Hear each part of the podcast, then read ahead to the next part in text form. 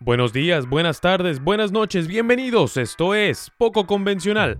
En la primera edición del podcast hablaremos sobre los candidatos demócratas que se empeñan en hablar español durante los debates, aunque no sea su mayor talento. Este próximo 15 de agosto se cumplen 15 años del referéndum que pudo haber destituido a Hugo Chávez de su cargo como presidente de Venezuela.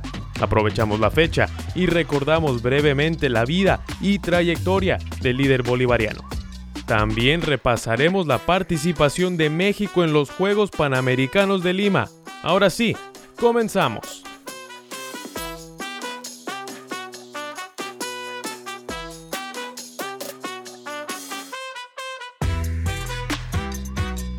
Bienvenidos a esta primera edición del podcast. Muchas gracias por acompañarme en este, el principio de este show. Espero que, que se diviertan, que lo disfruten, porque de eso se trata. Eh, las notas para el show, todos los enlaces para los artículos, los videos, la música que se va a usar durante este capítulo va, va, va a estar en la, en la descripción del show si es que ustedes están curiosos, quieren leer o quieren ver más a detalle ahí van a estar. Pero antes de empezar con la primera nota, me voy a introducir de manera formal porque creo que es apropiado. Para empezar, mi nombre es Alex Pérez, eh, soy alumno de historia latinoamericana, también estudio marketing, hago un poquito de todo, son, son dos de mis pasiones que, que tengo y pues la verdad, ustedes, los que me conocen bien, Saben que la historia a mí siempre me ha interesado, siempre me ha fascinado.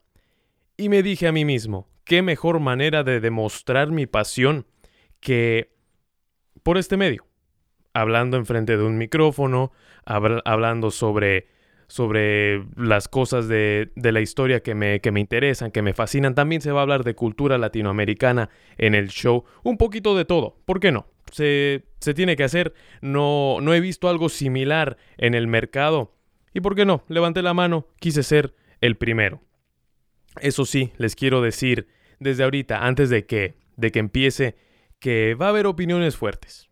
Eso, de eso no hay duda, porque estos programas de una estructura similar casi siempre tienen, tienen opiniones fuertes que pueden dividir, pueden causar cierto, cierta chispa en, algunas personas, pero eso sí, les quiero decir que mi afán no es ofender absolutamente a nadie. No es la verdad absoluta, obviamente, la que estoy diciendo. Yo no soy el dueño de la verdad. Nadie es el dueño de la verdad. Yo solamente digo las cosas como las veo yo. Estoy emitiendo mi verdad. Así que si ustedes no están de acuerdo o si quieren contribuir al, tema, con algunos puntos de vista que tengan ustedes, por favor, ustedes son más que bienvenidos para, para contribuir al show. La meta de este programa es crear una conversación, porque quiero pensar que los temas que voy a tocar, la gente como que no, no los toca seguido. Quizás se quedan en el olvido o a la gente simplemente le deja de interesar pero igual son temas importantes que se les tiene que poner cierta, cierta luz, cierto enfoque para que no se queden en el olvido como, como mencioné hace poco. Bueno, ahora sí, ya me conocen, creo que es un muy buen, una muy buena oportunidad, más bien, para empezar con el tema de hoy. Y bien, empecemos con la pregunta del día. La pregunta del día es la siguiente. ¿Por qué los candidatos demócratas a la presidencia se empeñan en hablar español. Si ustedes están involucrados con esto que es la política, saben que hubo varios debates entre los candidatos o precandidatos demócratas en los meses de junio y julio. Algo que resaltó bastante fue que algunos de estos candidatos, precandidatos, empezaron a hablar español. Y no resaltó por lo bien que hablaban español, sino por todo lo contrario. Hablaban español, ¿qué les puedo decir? Bueno, ¿para qué les digo? Vamos a escuchar un video y si me permiten poquito, voy a agarrar mi teléfono, muchas gracias. ¡Pum! La magia de la edición, ahí está. Lo bueno es que no estamos en vivo. Eh, ¿Para qué les digo? ¿Para qué les digo? Mejor les enseño aquí un video de parte de PBS que demuestra los dotes bilingües de Beto O'Rourke Cory Booker y Julián Castro. Escuchen. Necesitamos incluir cada persona en el éxito de esta economía. Pero si queremos hacer eso, necesitamos incluir cada persona en nuestra democracia.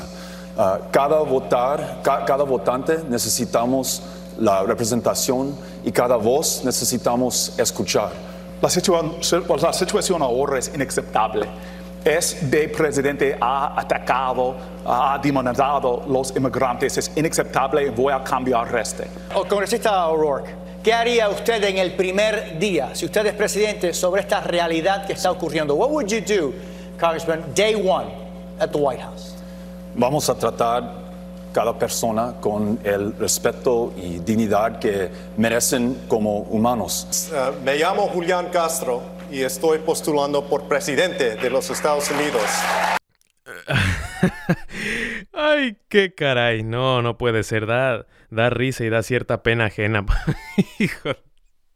Ay, güey. Bueno, seguro muchos de ustedes han de decir, ah, no mames, si tú hablas bien español, ¿por qué te burlas? Pues por lo mismo, porque hablo bien. Eh...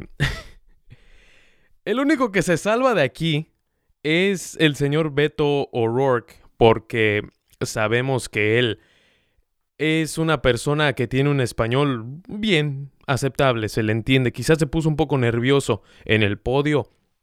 No lo podemos culpar. O sea, es una, es una plataforma muy grande, un, debate nacional. Pero, y, bueno, también sabemos de su historial con los latinos. Eh, él, es una persona que, ha ayudado mucho a la comunidad latina en Texas, a la comunidad inmigrante, por eso es que, llegó al Congreso. O sea que por él, a él lo vamos a dejar en paz, por ahora. Cory Booker. ¿Alguien de ustedes le entendió lo que dijo Cory Booker? Yo nada más entendí que el presidente Trump había demonizado. Mm, la verdad no sé si es una palabra esa en, español. entiendo lo que quiso decir. Quiso decir uh, immigrants have been demonized o algo, algo por el estilo. Quizá la traducción no es la correcta cuando lo haces de manera literal. Pero unas clases de español a Cory Booker yo creo que no le caerían nada mal. Es más, Cory, si quieres clases de español, yo te puedo dar clases de español o yo te las pago, como gustes. Pero el peor de todos, el que más pinche mal me cae, es el señor Julián Castro. Es claro que no habla español. Es bastante claro por la manera en la que en la que dijo esa frase. Yo creo que la única frase en español que ha dicho en toda su vida. Pero ahora que se está postulando para para presidente, ahora sí quiere ponerle el acento en la A a su nombre. Ahora sí quiere, quiere decir estas frasecitas pendejas en español. Ahora sí, pero cuando trabajaba con Obama no le sacaban una palabra en español. Hmm, qué conveniente, porque ya estaba en el, en, el poder, cierto poder obviamente, no, no, no el mismo poder que, que tiene o que puede tener ahora si es que, si es que lo eligen como presidente, ojalá y que no, o como candidato. Sería una elección pésima para el Partido Demócrata, en mi opinión, obviamente. Dijo en una entrevista Julián Castro, y siéntense porque seguro se van a sorprender. Esto es lo que dijo Julián Castro. Dijo, no tengo que hablar español para ser o sentirme latino. Cabrón, si la gran parte de ser latino, de ser hispano, es hablar español. Díganme ustedes los que hablan español, ¿a poco no se sienten orgullosos de poderle traducir a alguien que no habla inglés? Ese es un, eso es algo muy bonito. Es muy bonito poder hablar dos idiomas. Se está limitando muchísimo, por lo menos en mis ojos. Se está limitando muchísimo al solamente hablar inglés. Y si está aprendiendo el español, pues qué bueno, qué bueno. yo pienso que como él como, como latino, o como dice ser latino, en este, como latino en esta sociedad, tienes que hablar español sí o sí. Tienes que ser bilingüe. Y pues bueno, él, al parecer, no sé exactamente de cuándo sea esta entrevista, lo les estoy asegurando ahora no es de este año, o sea que también si cambió de, de, opinión, perfecto. Es de sabios cambiar de opinión, él no es un sabio, pero pues bueno, también puede cambiar de opinión, ¿por qué no? Aunque no sea sabio. Em, pero bueno, a mí me enorgullece hablar español. Me imagino que a la gente que me está viendo y, o que está escuchando y habla español también les enorgullece muchísimo eso y también les enorgullece ser latino. Así que eso de que no tengo que hablar español, eh, a mí se me hizo, no, no sé, un poco contradictorio, pero entiendo por qué no quiso escupir hacia el aire y que le cayera en la cara. Es perfectamente normal, se entiende su punto. No estoy completa, no estoy de acuerdo en lo absoluto. Tiene que hablar español un latino para ser latino. No sé, es, yo creo que es algo bastante común. Tiene, no requiere mucho acá arriba para poder entender ese concepto.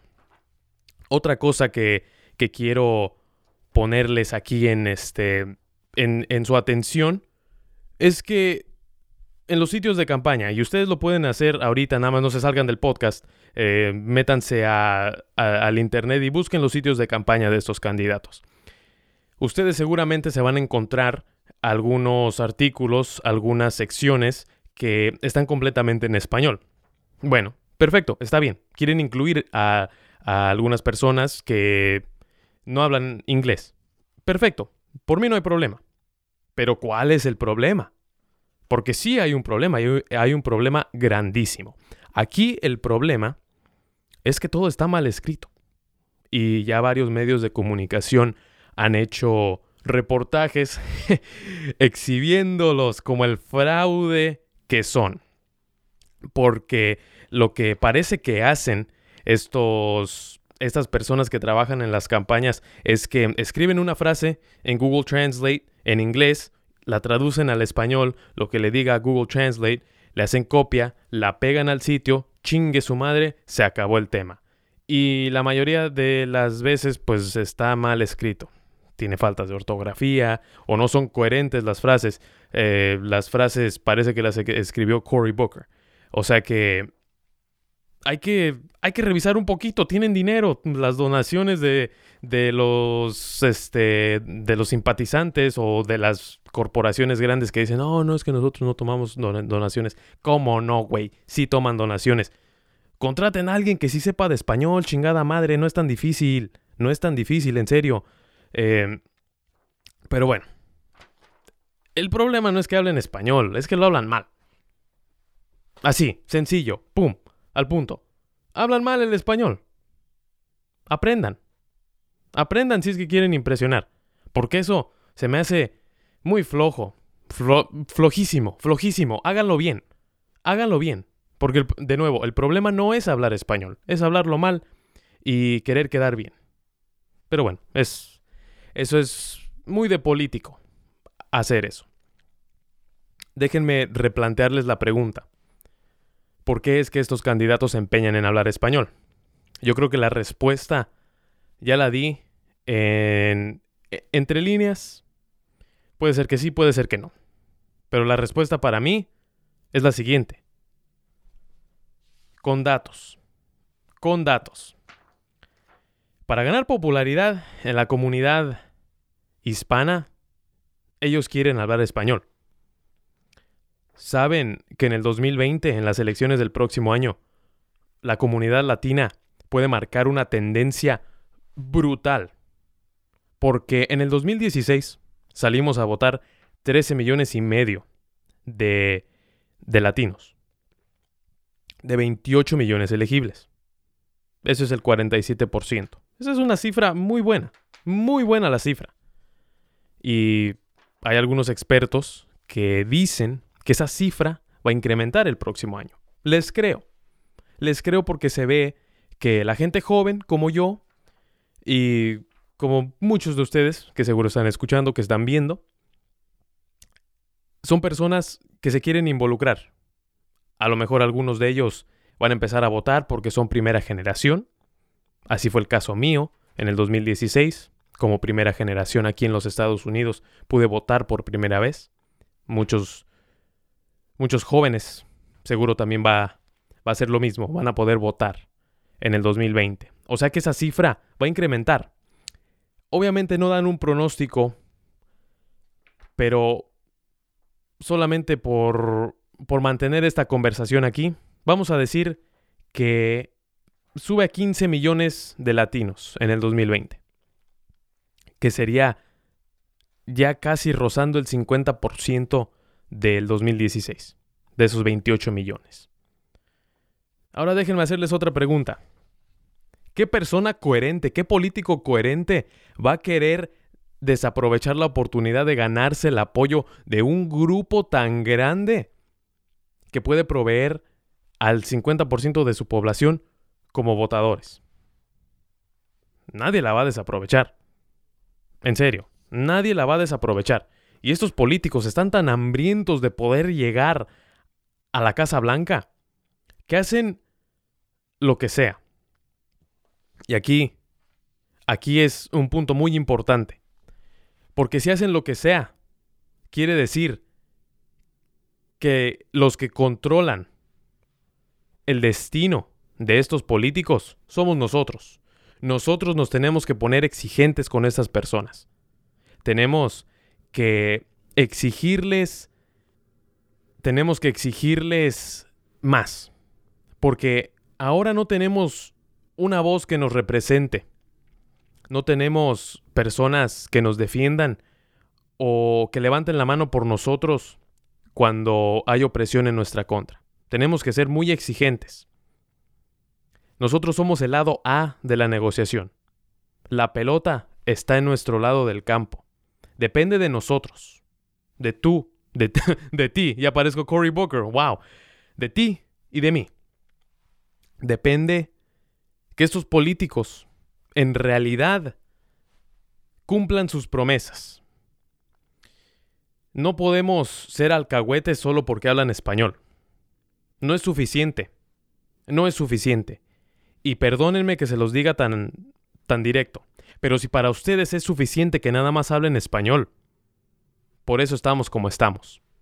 Por eso estamos como estamos, porque elegimos a cualquier idiota para que esté en el poder ya sea en el Congreso, en el Senado, de alcalde, de gobernador o mismo de presidente. Tenemos que ponernos más exigentes. Somos fuimos 28 millones posibles y nada más fuimos tres y medio. ¿Por qué no somos 20 ahora que vamos a votar en el 2020? Tenemos que ponernos las pilas para exigirles más a estos, porque es claro que estos políticos hacen lo que sea por nuestro voto. Está muy claro. Hacen lo que sea, lo que sea necesario, hasta el ridículo. ¿Por qué? Pues porque ya lo hicieron. No te vayas, estás escuchando poco convencional.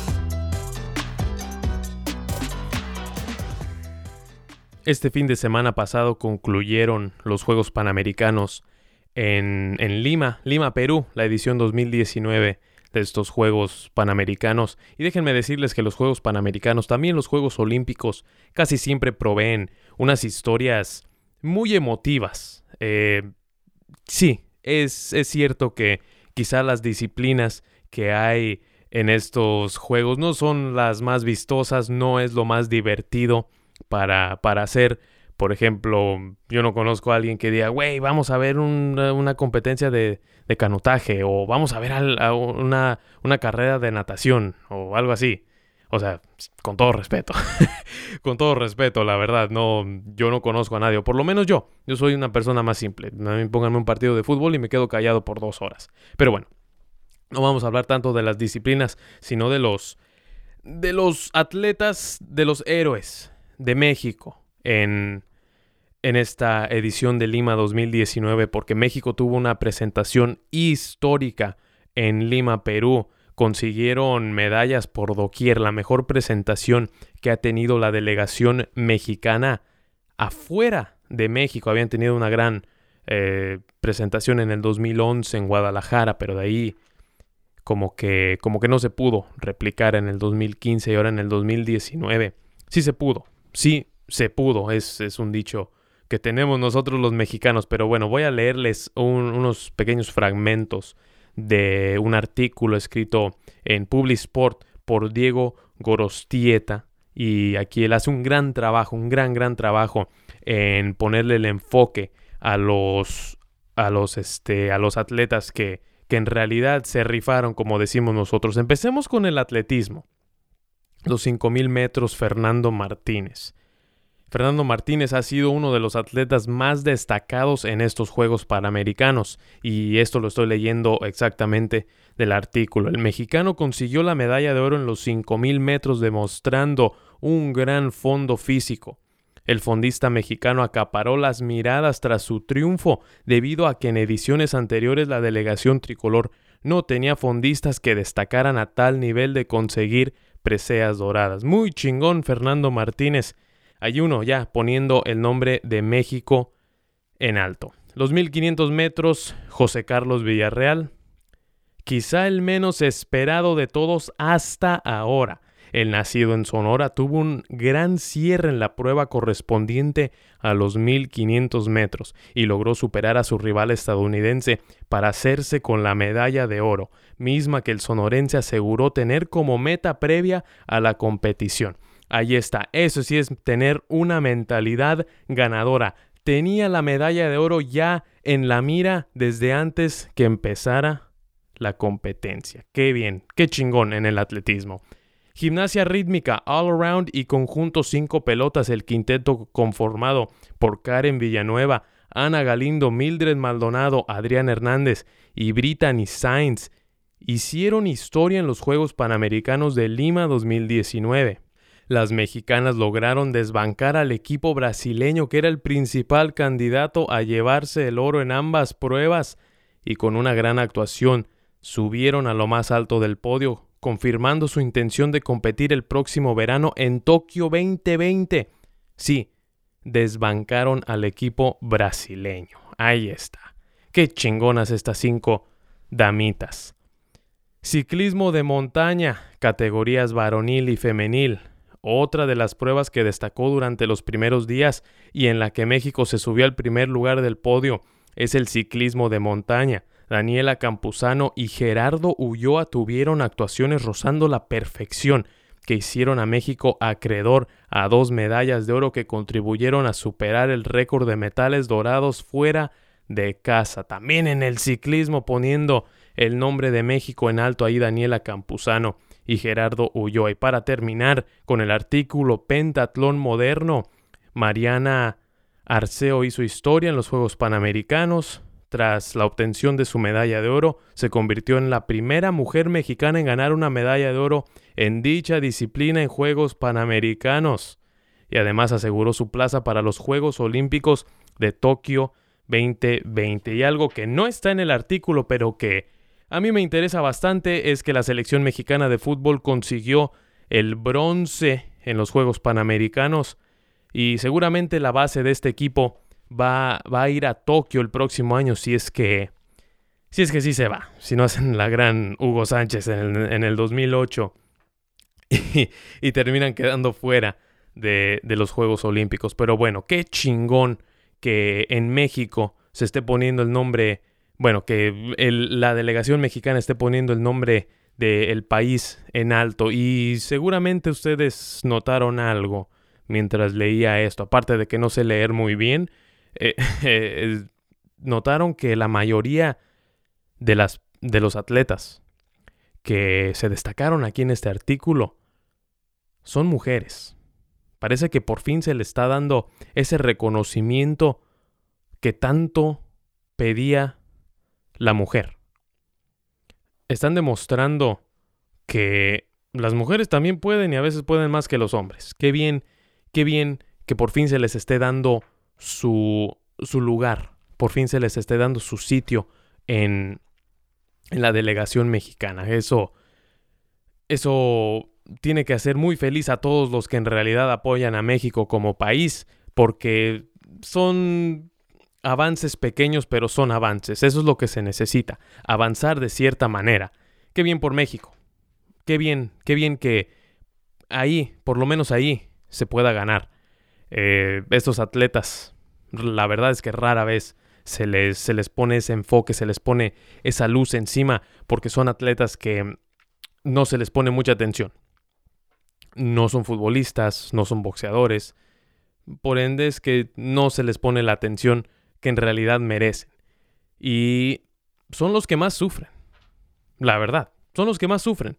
Porque la, el, Comité Olímpico Mexicano es incompetente, se roban el dinero, no hay eh, infraestructura ni apoyo para, para los atletas que toda una vida están trabajando para cumplir su sueño y a veces es, es triste, es lamentable que por errores que se pueden evitar no pueden cumplir ese sueño.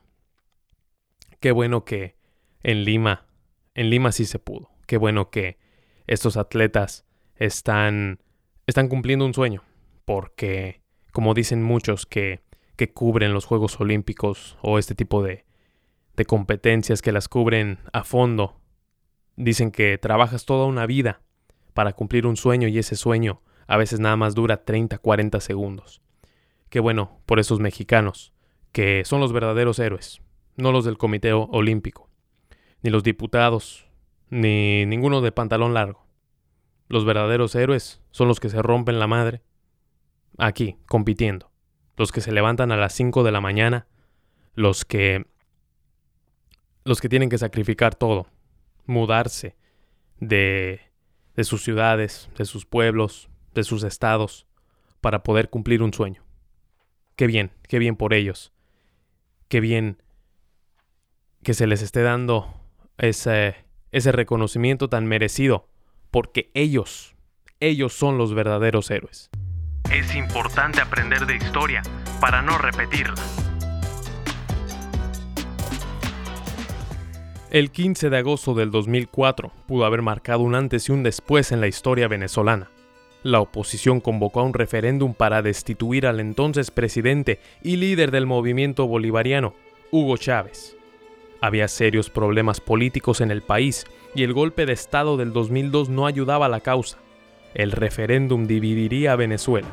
Una parte quería que sí, se destituyera a Chávez y la otra, no. A pesar de la controversia y reclamos de fraude, Chávez fue ratificado como presidente de Venezuela con 59.1% de los votos. Siguió sirviendo hasta su muerte en el 2013. Para muchos, un ícono, para otros, un villano. Lo que no se puede negar es que fue y será uno de los personajes más peculiares e interesantes en la historia venezolana y de América Latina. Acompáñenme a descubrir un poco más de la vida del líder bolivariano. Esto es 8 puntos. Hugo Chávez. Número 1. Su niñez. Hugo Rafael Chávez Frías nació el 28 de julio de 1954 en Sabaneta, Barinas, Venezuela. Chávez creció en los llanos venezolanos con su familia, que consistía de sus padres, ambos maestros, sus tres hermanos y sus abuelos. Aunque vivió en la pobreza, Chávez comentaba que jamás se avergonzó de su niñez y que si Dios le diera la oportunidad de volver a vivir, elegiría todo igual. Aquí un audio de su entrevista con la TV Pública Argentina. Si uno pudiera volver a nacer y pedir dónde, yo le diría, papá Dios, mándame al mismo lugar. La misma casita de palma inolvidable. Una, una casa de palma, a dos aguas. El mismo piso de tierra, las paredes de barro. Número 2. Su pasión por el béisbol. El béisbol es el deporte nacional de Venezuela por excelencia. Venezuela ha producido grandes peloteros como Miguel Cabrera, Omar Vizquel y Johan Santana, solo para nombrar algunos. A esa lista se pudo haber agregado el nombre de Hugo Chávez. De joven, su sueño y anhelo era jugar pelota en las grandes ligas de los Estados Unidos. Eventualmente sus prioridades cambiaron pero el amor por el béisbol siempre se mantuvo vigente. Chávez formó parte de varios partidos amistosos entre mandatarios latinoamericanos durante su presidencia. Aquí un audio del relato de un partido amistoso entre Venezuela y Cuba. Había dos nada, sin out acá con hombre en tercera tratando de empujar. El comandante Hugo Chávez. El lanzamiento va una línea por todo el jardín central. Pique se proyecta a lo más profundo. Viene el ministro Diosdado Cabello. Tanto fue el impacto de Chávez en el deporte venezolano que se empezó el proyecto de un estadio de béisbol con el nombre del mandatario. Aún no se ha terminado de construir el inmueble. Número 3. Fallido golpe de Estado de 1992. sin duda alguna, el evento que creó a la figura de Hugo Chávez. Al final de los años 80 y principio de los 90, Venezuela sufría una crisis gubernamental, ya que los precios del petróleo y del transporte público habían subido estratosféricamente. La gente venezolana exigía cambio en su gobierno, y alguien ya lo estaba planeando. El 4 de febrero de 1992, el ejército comandado por Hugo Chávez intentó sacar del cargo al entonces presidente Carlos Andrés Pérez usando fuerzas militares. Chávez y su gente fallaron en el intento.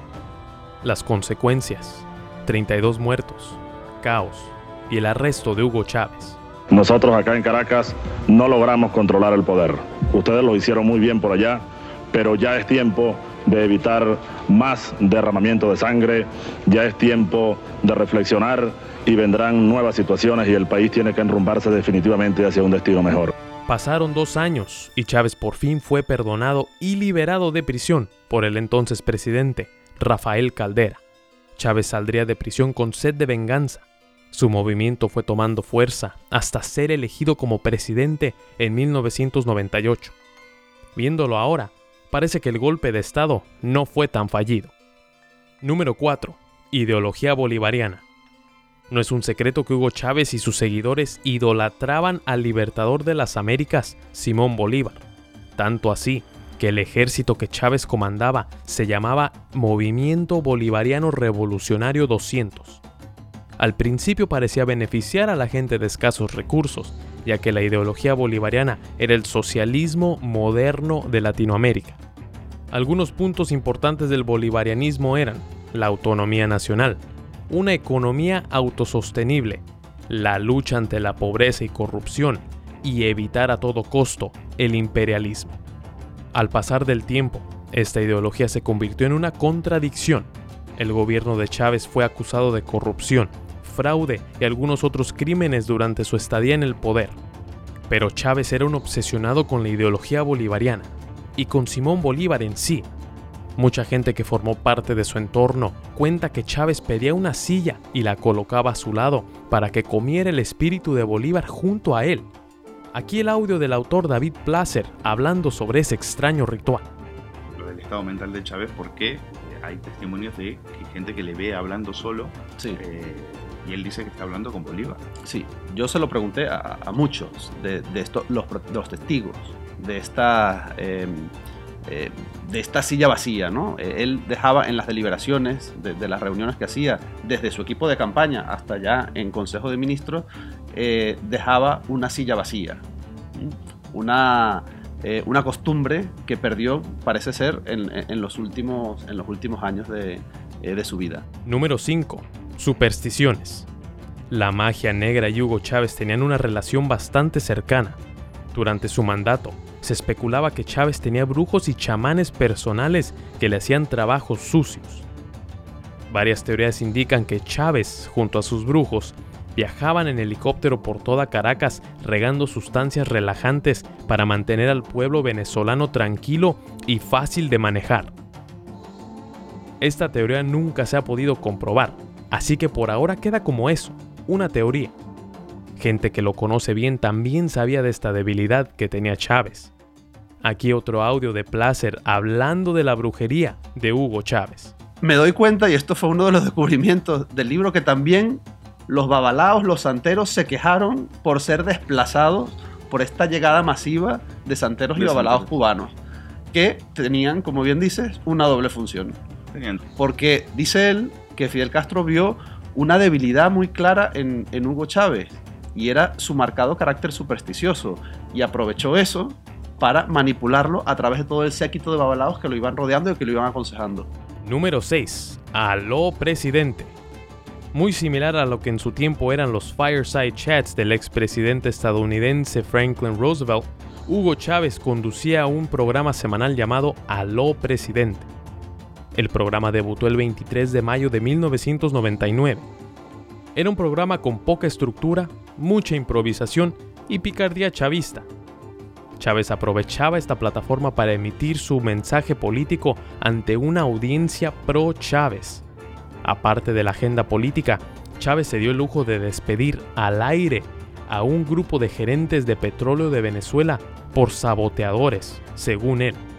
La edición más larga del programa duró 8 horas y 7 minutos y se llevó a cabo el 23 de septiembre del 2007.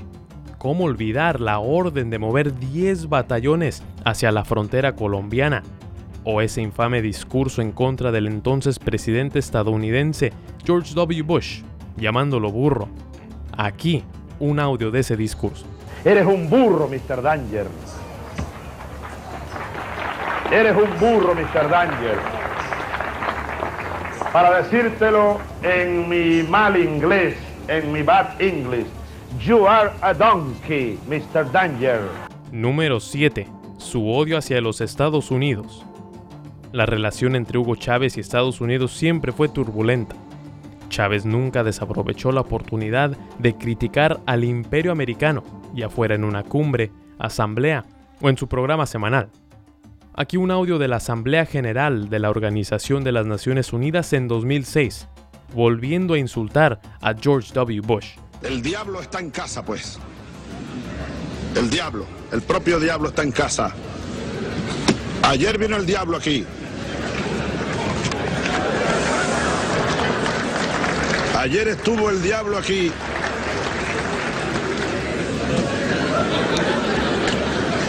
En este mismo lugar huele a azufre todavía esta mesa donde me ha tocado hablar. Ayer, señoras, señores, desde esta misma tribuna, el señor presidente de los Estados Unidos, a quien yo llamo el diablo, vino aquí hablando como dueño del mundo. Todo parecía que la relación entre Chávez y Estados Unidos podría entrar a una fase más cordial cuando Barack Obama fue elegido como presidente en el 2008. El gusto duró muy poco, ya que Chávez expresó que Obama había sido un fracaso en lo que llevaba de presidente. Agregó que no notaba cambios en la administración estadounidense. Hasta la fecha, parece que la relación Venezuela-Estados Unidos no tiene para cuándo mejorar. Y número 8. ¿Por qué no te callas? El 10 de noviembre del 2007, en la cumbre iberoamericana, ocurrió uno de los incidentes más graciosos en la trayectoria de Hugo Chávez. El origen del altercado ocurre cuando Chávez acusa al expresidente del gobierno español, José María Aznar, de fascista. No lo hizo solo por hacerlo, ya que Chávez creía que Aznar sabía y apoyaba el golpe de Estado del 2002 ante él.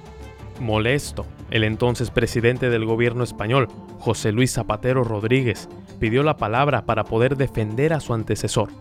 En plena discusión entre gobernantes, surge el rey Juan Carlos I y nos dejó esta joya. Se puede estar en las antípodas de una posición ideológica. No seré yo el que esté cerca de las ideas de Aznar, pero el expresidente Aznar fue elegido por los españoles. Y exijo, exijo, exijo, un momentín. Exijo, exijo ese respeto. Por una razón además. Por supuesto, por supuesto. Bien. ¿Por qué no te callas? Por favor, no hagamos diálogo. Hugo Chávez sin duda fue un individuo que jamás se reservó un comentario. Gracias a su actitud tan cínica, en el buen sentido de la palabra, Chávez logró colocarse en la cima del poder venezolano por mucho tiempo. No importa si lo amaste o si lo odiaste, la leyenda de Chávez se mantendrá viva. Bueno, pues qué les cuento, es todo por hoy. Muchas gracias por, por sintonizar esta primera edición del podcast. Espero que les haya gustado. Espero que, que ustedes hayan disfrutado, hayan aprendido algo de Hugo Chávez. Sabemos que Hugo Chávez era, era un personaje bastante interesante. Y hasta ahí lo voy a dejar porque... Sí, está un poco complicado. Recuerden que este podcast está disponible en Spotify, en Google Podcast y espero que para cuando salga esté en iTunes y si no, pues ahí ustedes van a saber. Eh, compartan con alguien que ustedes piensen que, que les pueda gustar, ya sea que les guste la política o el deporte o la historia o algo así, compártanlo con esa persona porque nosotros queremos construir una pequeña comunidad aquí entre nosotros porque pues si no nos apoyamos entre nosotros, ¿quién nos va a apoyar? En serio. Eh, y si ustedes, no sé, tienen un comentario, si me quieren mentar la madre o si me quieren saludar, síganme en Instagram y en Twitter, arroba AlexPérezFC. Ahí estoy disponible si es que quieren hablar de fútbol, de política, de historia o de nuevo, si me quieren mentar la madre o si tienen sugerencias para, para el show. Soy, soy muy flexible con eso. Si ustedes tienen algo que me quieren decir y tiene sentido, pues claro que se puede implementar al show. Nos vemos en dos semanas. Nos vemos en dos semanas. Muchísimas gracias por ver, por sintonizar. Suscríbanse, compartan, síganme en Twitter y cuídense, cuídense, disfruten de lo que queda de el verano. Nosotros nos escuchamos y nos vemos, nos reencontramos en dos semanas. Cuídense. Hasta la próxima.